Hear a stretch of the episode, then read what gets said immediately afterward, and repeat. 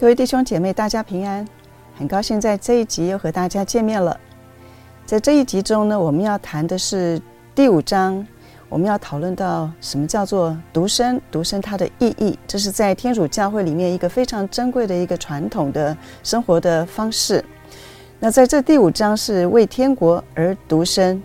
是天上缔结的婚姻。所以在这一章中呢，我们要跟大家说明独身的意义，还有独身和。婚姻这两种生活呢，其实是互相的补足的。我们后来呢，也会再谈到玛利亚和若瑟他们的独身的婚姻是什么。在韦基道的身体神学入门呢，可以告诉我们，第五章是为天国而独身，在天上缔结的婚姻。那在前几集的的内容当中呢，我们也看到了若望保罗二世他在谈。身体神学分两部分，好，第一部分是基督之言身体神学，第二部分呢就是圣事，然后是婚姻神学。所以下一次的内容当中，我们就进入到婚姻。但是今天呢，我们还是在身体神学这边。但是我们之前也提到了基督诉诸起初，基督诉诸人心，还有基督诉诸复活。我们已经说明了，让保罗二世在这个。用这三种的方式来说明天主救恩计划的四个时期啊，所以基督诉诸起初，天主在创造人的时候，人是清白无罪的。然后基督诉诸人心，是因为我们在原罪之后呢，原主父母堕落了，所以我们呢就变得很容易因为受到诱惑而跌倒。但是感谢天主派遣耶稣基督降生成人，然后救赎，让我们的内心呢能够再一次的得到洁净，然后呢有机会。能够在基督诉诸复活这里能够得到永生，然后复活好跟天主在天上荣福直观。那在这样的一个整个救恩计划当中呢，我们就要特别说明，在天主教会里面，因为有一群人他们在度着奉献、独身奉献的生活。那这按照这若望保罗二世所说的，这是在我们已知的历史之内。然后这群人呢，他们很努力的要在现实中。能够活出天国的预象，好，所以在我们的周遭，我们可以看到一些独身奉献的，不管是会士们啦，好神父、修女们啦，还有一些人呢，他们没有度婚姻的生活，可是他们在他们独身的这样的一个奉献的生活当中，他们也诚恳的交付自己。在我们看到天主救恩计划的这样的一个四个时期，我们把它走过之后呢，我们可以知道，若望保禄二世他要告诉我们，什么叫做人的生活，人的意义。好，人的意义是什么？那在我们了解到人的意义是什么之后呢，我们接下来还要再深入的问我们自己，那我们知道人的意义是什么了？我们要如何的生活，才能把这人的意义把它活出来？所以在天主教会里面就提到了两种的生活方式，一种呢就是我们今天要谈的独身奉献的方式，另外一种呢就是婚姻的方式。好，那婚姻的方式就是我们下一次的内容。在我们提到的这样的一个独身奉献的生活方式呢，在家庭团体劝諭里面，若望保禄二世他有一句话就把这两种生活方式把它做了说明。那若望保禄二世他写到。基督的启示指出，人完整的实现爱的圣召有两种方式，一种呢就是婚姻，另外一种呢就是守贞。守贞就是我们今天要谈的独身。两者呢，婚姻和守贞这两者呢，都是依照本有的方式来实现人最深沉的真理，实现按天主肖像受造的存有。我们把它在。简单的说明，也就是说，天主他创造了每一个人，好，所以我们翻开的旧约，在旧约创世纪里面的第一章二十六节、二十七还有二十八节里面，二十六节里面就告诉我们，人是按照天主肖像所受造的，然后在二十七、二十八节里面随即说了，天主造了男女，然后祝福他们可以在他们的婚姻之中、性爱生活中，然后能够生育下一代，建立家庭。然后也给他们治理这样一个宇宙的一个权柄。好，所以这边提到按天主肖像受造的人，这个就是人的意义。好，所以对于教友、对于教徒来说，我们是天主肖像，按天主肖像所受造的。这里面谈到的人，好，人是一个自然生命的人，是一个灵肉合一的人。然后人呢，按照他所受到的召教，他选择的是招被招教的是生活的方婚姻的生活方式，还是独身奉献守贞的方式？所以无论是哪种生活方式，也都努力的活出天主在原本造他的时候，活出天主的肖像。所以在我们看马窦福音第十九章的第十二节里面，就提到了。有一些阉人呢，从母胎生来就是这样的；但是有些阉人呢，是被人阉的；有些阉人却是为了天国而自阉的。哇！大家有时候听到这句话，不晓得它是什么意思？为什么耶稣基督要讲得这么的严肃哈？那我们就要去了解这边的，尤其是这句话，是为了天国而决定独身奉献的，不进入婚姻生活的。那这些为了天国的。人呢，在基督徒的传统里面，所谓为了天国而自阉的人呢，是自愿的放弃了这样的一个性的关系，来期待所有的男男女女也不娶也不嫁。所以，对于回应独身奉献这样圣召的人来说呢，他们是在现实当中能够用不娶不嫁的方式来活出天主给他的召叫。好，所以我们在上一次上一集的内容里面，基督诉诸复活，我们知道了，我们每个人在复活之后，我们也都不娶，我们也都不嫁。好，因为我们在复活的时候，其实最终和结为一体的最终意义，是我们要和天主结为一体啊。好，所以在复活的时候，永生的时候，我们不娶也不嫁了，因为我们已经和天主结为一体了。所以独身奉献的的人呢，在现世呢，就努力的要活出。在基督诉诸复活，我们所说的，我们和天主已经结为一体的这样的预象，能够在现实当中努力的把它活出来。所以这样的一个圣召的方式，就跟婚姻生活不一样啊。所以就这边提到是自愿放弃这样的一个性的关系，然后以独身奉献的方式，不娶不嫁的方式，然后活出独身奉献的召叫。所以为天国而独身呢，就成为一个标记，他们的生活的标记。那这种标记在身体神学里面特别提到了这样的一个也不娶也不嫁的放弃性的关系，自愿性的能够过一个独身奉献的生活呢，所显示的就是身体的结局，并不是死亡，而是迈向一个光荣。这个光荣呢，是在复活的时候，我们人我们都是和天主结为一体的光荣，然后在。现世这样的生活当中，能够跟所有的人能够做一个见证，我们每个人都要期待将来的复活。好，所以我们会说到，在耶稣所说的那个他和富少年之间的对话当中，富少年说：“师傅，我要做什么？我要行什么善才能得到永生？”那这句话有很他很深的意义，是因为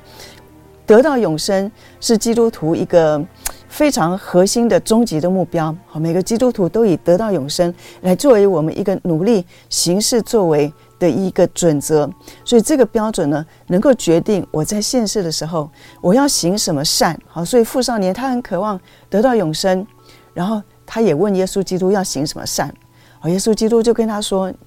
你为什么要问我要行什么善才能得到永生呢？嗯，不也是知道了吗？哈，就是要。”行十诫里面的天主的十诫的，要孝敬父母，然后不能够奸淫，不能够杀人，而且最重要的就是舍弃一切来跟随我。你自有宝藏在天上。好，耶稣这样告诉我们。所以得到永生是对于基督徒来说一个非常重要的、最重要的一个终极的目标。它决定我们在现世的时候，我们要做什么样的行为，善的行为，我们才能得永生；恶的行为就背离天主，如何能够进入到天国呢？好，所以身体神学里面就发挥了这样的一个意义。所以身体神学让保罗是继续说，独身的男人或是女人，虽然活在我们现在的这样的历史当中，但是已经超越历史了。好，因为超越历史就是永生，永生是超越历史，所以他们已经要试着努力的在现实的生活当中，活出超越历史的，也不娶也不嫁的这样的一个以天主的。荣福直观的这样的光荣，在现实当中努力的活出来，所以要向世界来见证、来宣告，天主的国就在这里呀！从我们努力的活出来的生活当中，可以看到最终的婚姻已经是来临的了。那有很多人会问说，独身生活是自愿性的吗？还是被强迫的？好，我们在很多的交谈当中都会是说，那独独身奉献生活的人，他们是被强迫的，好，所以他们才去回应，才去度这样的生活。但是我们要回到最终的核心是，无论是度婚姻生活，或者是度独身奉献的生活，都是自愿的。好，我们在下一次的婚配盛世里面会提到，我们是合意的、愿意的，然后我们彼此愿意进入婚姻生活当中。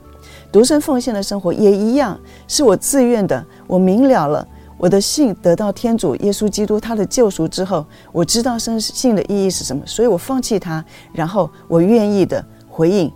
我要过独身奉献的生活，然后一步一步的在这样的生活当中，然后一步步的在洁净。所以独身的选择，若望保禄二世他提到了先决条件是什么？先决先决条件就是要知道这个是要舍弃。好，舍弃很多，舍弃包括性的关系。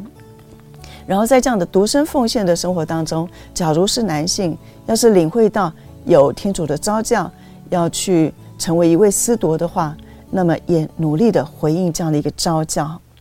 好，所以现在因为有很多人会质疑这样的一种独身奉献的生活是被强迫的，以至于我们现在会看到一些，不管是一些。会是啦，司铎的这样的一个性行为的不检，或者是一些性侵犯的行为，有些人就会把它归咎于是因为独身生活这样的一个制度，好，所以强迫他们、限制他们，以至于他们不得已进入这样的生活当中，然后做出这样一个行为不检的行为。那我们就要回应说，还是刚刚所说的一个核心的问题。好，这独身奉献是自愿的，并没有被强迫。但是在回应这样独身奉献的生活之前，还有这当中要明了到所谓的性的救赎，它是要放纵，还是要压抑，还是把这样的一个性的关系交托给耶稣基督，让耶稣基督来洗净自己的内心，明了这条路的召叫是什么，然后勇敢的去回复他。所以在韦基道他自己在写的另外一本书里面。他这本书是关于性与婚姻的好消息里面，他也特别提到了性的混乱并不是独身的生活所导致的，而是罪恶所导致的。单凭结婚呢，不能治疗性的混乱，但是耶稣基督却能够医治。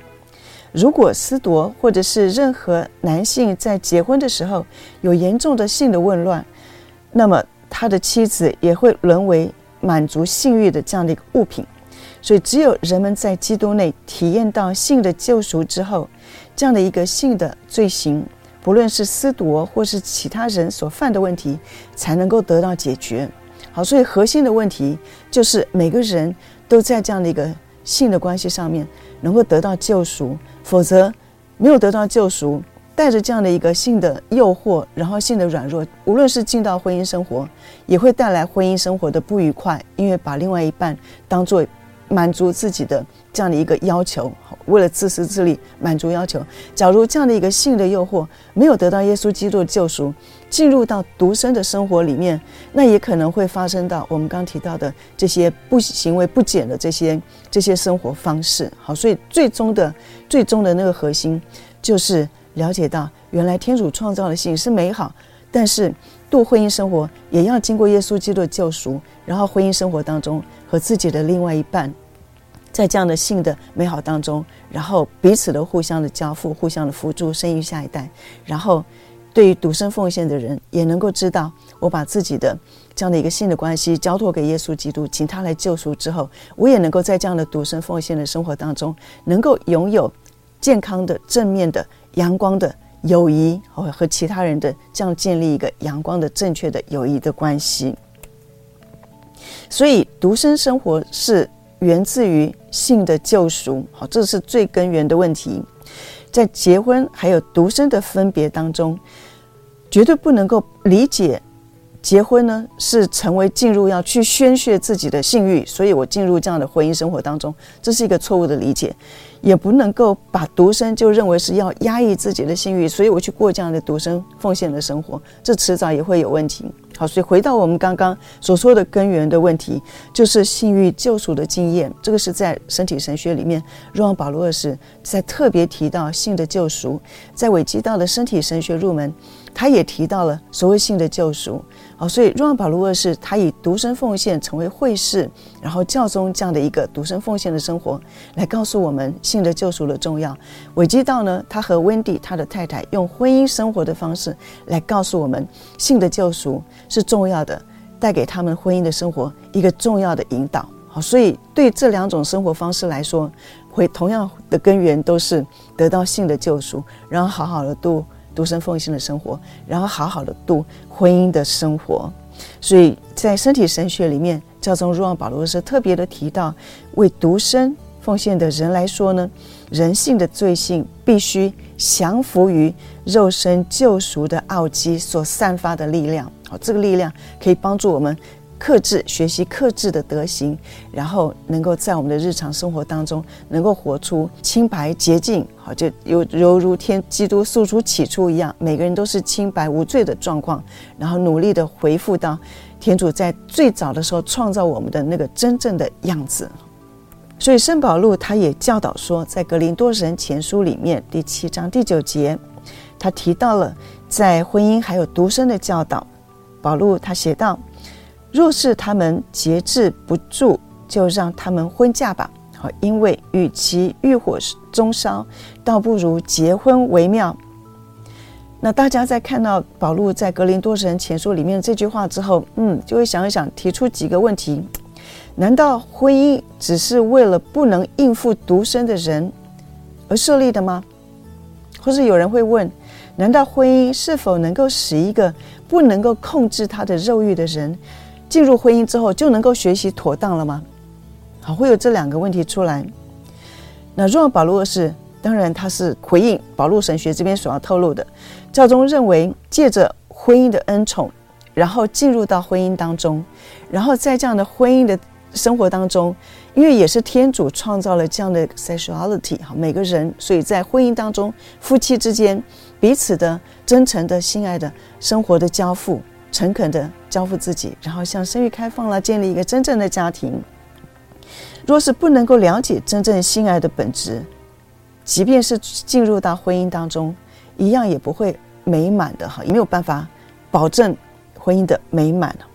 所以圣保禄他是直接反驳在格林多流传的一个错误的思想。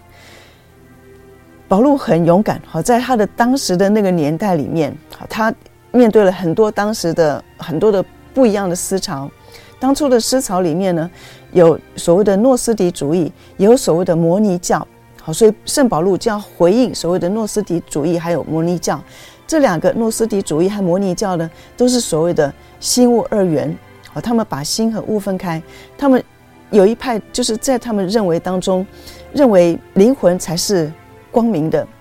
肉身呢，是邪恶的、黑暗的。好，所以他们有一派的人认为说，嗯，我们的灵魂不要进入到肉身。好，所以有一派认为说，那就禁欲好了，因为只有灵魂是光明的，进入到肉身里面，因为生产出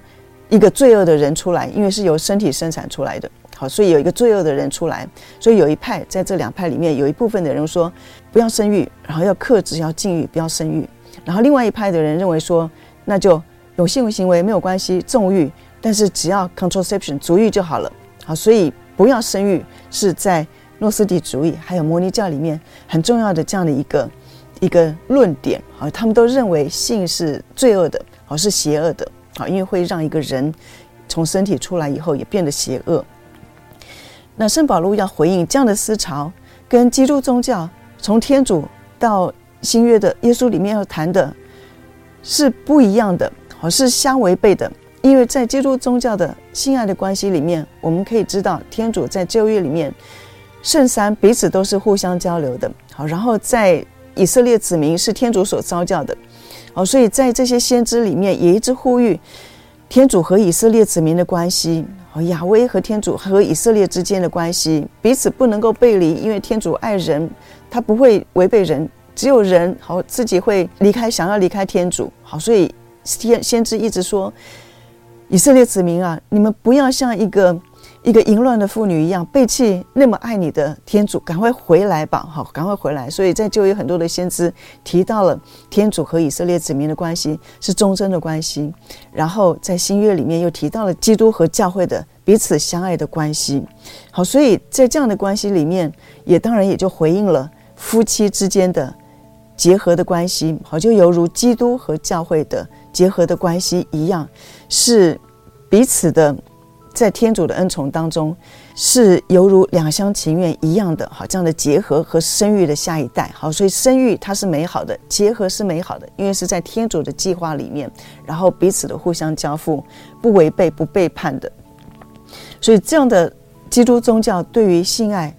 的本质、婚姻的本质、家庭的本质，是从旧约里面创世纪一直以来到末世论以来都坚持的，好，所谓的一体。那这个和当初的诺斯底主义和摩尼教认为性的结合是罪恶的，是不一样的。因为对于基督宗教来说，性的结合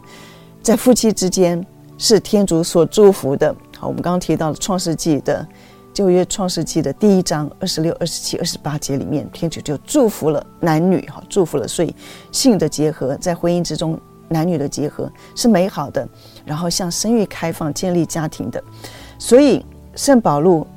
表扬结婚的人，你们也做得好啊！好，因为可以在婚姻的生活当中，能够体现、领会天主对于性爱他的意义、他的祝福，然后建立属于自己夫妻俩的一个小家庭。另外，有人会问说，独身是不是就比婚姻还要更好？好，度独身生活的人，还有度婚姻生活的人，哪一个更好呢？是独身更好吗？那在圣体神学里面，若望保罗二世就要回应，在天主教会的传统里面，度独身奉献的人是一种特殊的召叫。那对绝大多数的人来说，一般的召叫还是婚姻的生活的方式啊，所以有独特的召叫是独身的奉献生活方式。所以所谓独身是更好的召叫，并不是在表示说独身的生活本身，而是由于选择独身是为了天国。好，所以在时间上面，独身奉献的生活在时间上面会先于婚姻的生活的意思是，因为度独身奉献的人在现实当中要先预先的活出天国的预象。好，所以这个“先”的意思，哈，独身先于婚姻的意思是在时间上面的先，在现世预先活出天国的婚姻、天国缔结婚姻的预象，在现实中把它活出来。另外一个。会提到，我们说天上的婚姻会优于现实的婚姻。好，我们选择天主，他总是优于我们所有的选择。即便是韦基道，他和他的太太温蒂，他们也都彼此好，在身体神学里入门里面，韦基道也特别提到，他和他太太彼此都知道，彼此之间都不是彼此的唯一和优先。两个人彼此之间的唯一和优先是谁？是耶稣基督，和是天主。所以基督入主家庭，两人都以耶稣基督来做头，两人都以耶稣基督为优先。这有什么好处？这有一个很大的 bonus，很有很大的红利，就是让夫妻彼此之间彼此信任啊。因为耶稣基督怎么会让太太和先生去做恶的事情呢？或者大家都以耶稣基督为优先，耶稣基督他做的就是善的，他的意思、他的意义、内涵都是善的。大家都以耶稣基督为头，然后去做耶稣基督要我们做的事情，好好的守太太的本分，好好的守先生的本分，彼此之间的信任啊。和，我的朋友他就说，他在他们的手机，好，现在大家都做，大家都有手机。他说他和他太太之间。他不会担心他的太太哪天看到他的手机里面有什么样的讯息，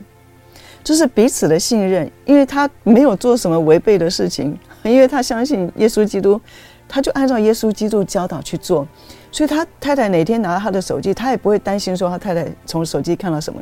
他太太也不会担心先生从他的手机看到什么。然后另外一对夫妻，他们说他们的手机里面都可以知道各自的行踪。是在哪里？好，现在到哪里去了？现在在做什么？他们一点都没有芥蒂，好，所以不会担心谁看到我现在不见了。五分钟就打一次电话过来，好，所以这是几对夫妻他们的分享，所以这边就可以由他们的生活当中来回应身体神学带给他们一个很大的一个好处，就是让他们能够体会到以耶稣基督为优先。好，这个是在婚姻生活当中，这是所谓的天上的婚姻，较世上的婚姻还要优越的意思，因为天主常是最棒的，所以基督徒独身使这样真正生活的人呢，能够更强烈的预尝将来与天主和诸圣的共荣。那圣保禄他在他的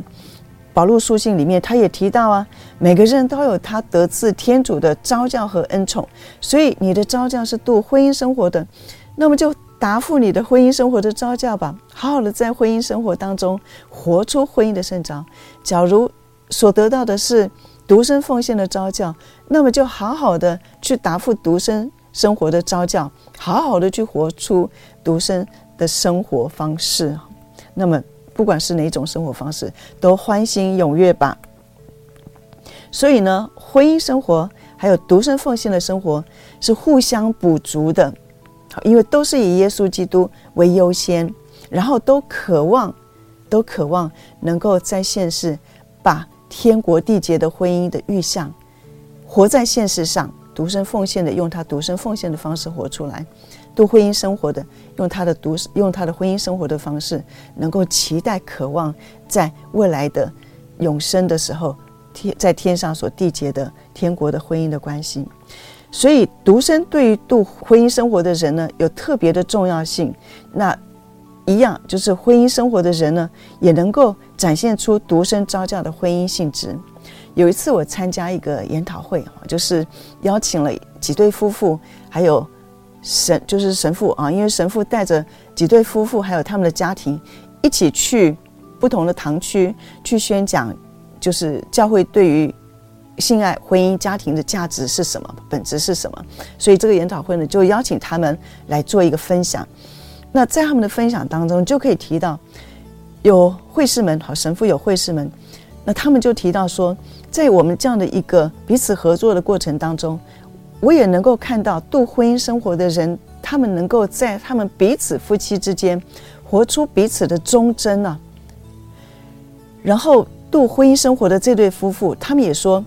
原来我们和神父这样的，我们一个这样的小组的。这样的努力的合作当中，我们也能够透过这样的独身奉献的会士，能够了解到，原来在会士的生活当中，也能够从他的生活招教圣召当中，能够活出彼此的诚恳的交付，好用他的舍弃这样的一个性的关系的这样的一个独身奉献生活的方式，能够活出彼此的招教。然后在他的使徒生活当中，好，所以彼此婚姻还有独身奉献当中，我们都可以看到他们的生活彼此之间能够互相的补足。然后度婚姻生活当中，他们的独特性是因为他们彼此的性爱的关系，然后有生育下一代，好，真正的这样的创生，好，精卵结合这样的一个创生下一代。那对对于度独身奉献生活的人呢，他们的生育是什么？是灵性的生育。所以灵性的生育上面，然后成为其他人的神师啦，好啦，带领他们的灵修的生活当中，好，所以是灵性的生育。若望保罗二世也在身体神学第七十五篇第一节里面特别的提到，独身者完全意会到自己选择了什么，他必须完全意会到自己舍弃什么。好，回到我们最早刚开始所说的这样的一个性的救赎。的意义，无论对于度婚姻生活的人来说，或是度独身生活的人来说，都是重要的。好，所以性的救赎意义，还有他的性的本质，事先的了解他，然后得到救赎，然后了解到我所选择的是婚姻生活，或者是独身奉献，我所选择的是要度一个独身奉献的生活，舍弃的是什么？所以在这一幅画里面，哈，他是十六世纪的马蒂亚斯，一位德国的画家。那他在这幅耶稣受难的这幅画里面，他要呈现的是一个 happiness，什么叫做幸福？什么叫做 beatitudes？什么叫做征服的意义？好，耶稣的受难像，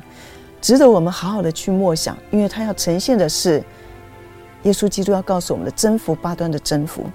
所以我们说要知道自己选择了什么，也要知道自己舍弃了什么。谁是我们最好的标准和典范？啊，就是耶稣基督啊！啊，在我们的信仰里面，所以看着这幅受难像里面呢，我们可以看到里面要传递给我们的讯息，就是要得到快乐。如何去得到快乐？就像耶稣基督在十字架上面一样，要舍弃，好舍弃耶稣所弃绝的事情。他弃绝了什么？他弃绝了财富，他弃绝了享乐，他弃绝了权力。他也弃绝了荣耀，因为他知道他所要的是在天上，而不是现世的这些。好，所以这是他弃绝的。我们也学习他能够弃绝，在圣多玛斯告诉我们的世上有形的这一切，而渴望在天上无形的一切。那我们要爱耶稣基督，并且爱耶稣基督在十字架上所选择的。他选择了什么呢？他选择了为爱来成行天主的旨意。所以他因此他答复愿意被钉在十字架上，他也选择也爱那些与主合一的人，所以他答复他愿意在十字架上，他也选择也爱那些为饥渴慕义的人，所以他在十字架上，他也愿意做一位散播和平的人，好，所以他选择他也答复招叫钉在十字架上。他要给全世界带来慈悲还有怜悯，所以他在十字架上。那这幅画上的人，他是自由的，因为他自由的选择他所爱的，然后自由的选择他愿意舍弃的。好，这是一个真正自由的人，也是一个会得到真正幸福还有真正征服的人。好，这很值得我们去深思。我们选择什么？我们舍弃什么？耶稣基督已经帮助我们，告诉我们我们选择的和我们所舍弃的。还有另外一点，就是关于若望保罗二世他一直所提到的身体的配偶性意义。好，所以我们说什么叫身体的配偶性意义啊？那前几集当中，我们知道身体配偶性的意义，就是每一个人受造来到这个世界上，我们每个人的身体都铭刻了这样的一个身体配偶性的意义。我们都学习能够交付诚恳的，然后。彻底的交付自己，所以答复婚姻召叫的人，就在婚姻的生活当中彼此的交付，彼此彻底的交付。那对于独独身奉献的人呢，就在他的团体生活当中啦，他的使徒生活当中啦，能够学习彼此的彻底的交付的自己。好，所以独身他也表达身体的配偶性意义啊，因为每个人都是在被创生的时候就已经铭刻在身体上有这样的一个身体配偶性的意义了。所以这样的一个性的意义呢，能够在这样的一个身体配偶性的意义里面呢，能够得到很圆满的答复。好，因为按照天主所说的顺性啦，或是天主所安排的这样的一个理和秩序啦，一个自然的自然道德律啦，好，自然法则里面，然后去答答复这样的一个婚姻或者是独身的召叫，也活出天主的肖像。然后愿意奉献自己的生活，不论是在婚姻生活里面，或者在独身奉献生活里面。好，所以让保罗二世说，无论是婚姻或者是独身奉献呢，我们都努力的活出身体配偶性的意义，我们都努力的活出天主给我们的这样的身体配偶性的意义。那么，我们也都符合了天主的邀请。所以，最为基督的肖像，我们说独身的男性。是这样的一个基督的肖像，好，所以独生的男性作为耶稣基督的肖像，然后与教会结婚；然后对于独生的女性呢，是作为教会的肖像，然后和耶稣基督所谓的结婚。好，这个结婚的意思是指，无论是独生的男性或者是独生的女性，好，他们在他们的生活当中，那他们也能够彼此的交付自己。然后活出身体的配偶性的意义，好，所以我们说，在这样的一个团体独身奉献的团体的生活当中，我们常常也会听到，呃，例如说小妹妹会啊，得来小妹妹会，然后他们彼此之间姐妹的相称，那我们也会听到在会士的团体当中，啊，他是我的弟兄，好，这样的同会的弟兄里面，然后彼此的互助的合作，好，所以即使是独身奉献里面，我们也会听到有这样的一个神师啦，或者是神父啦，好，这样的一个。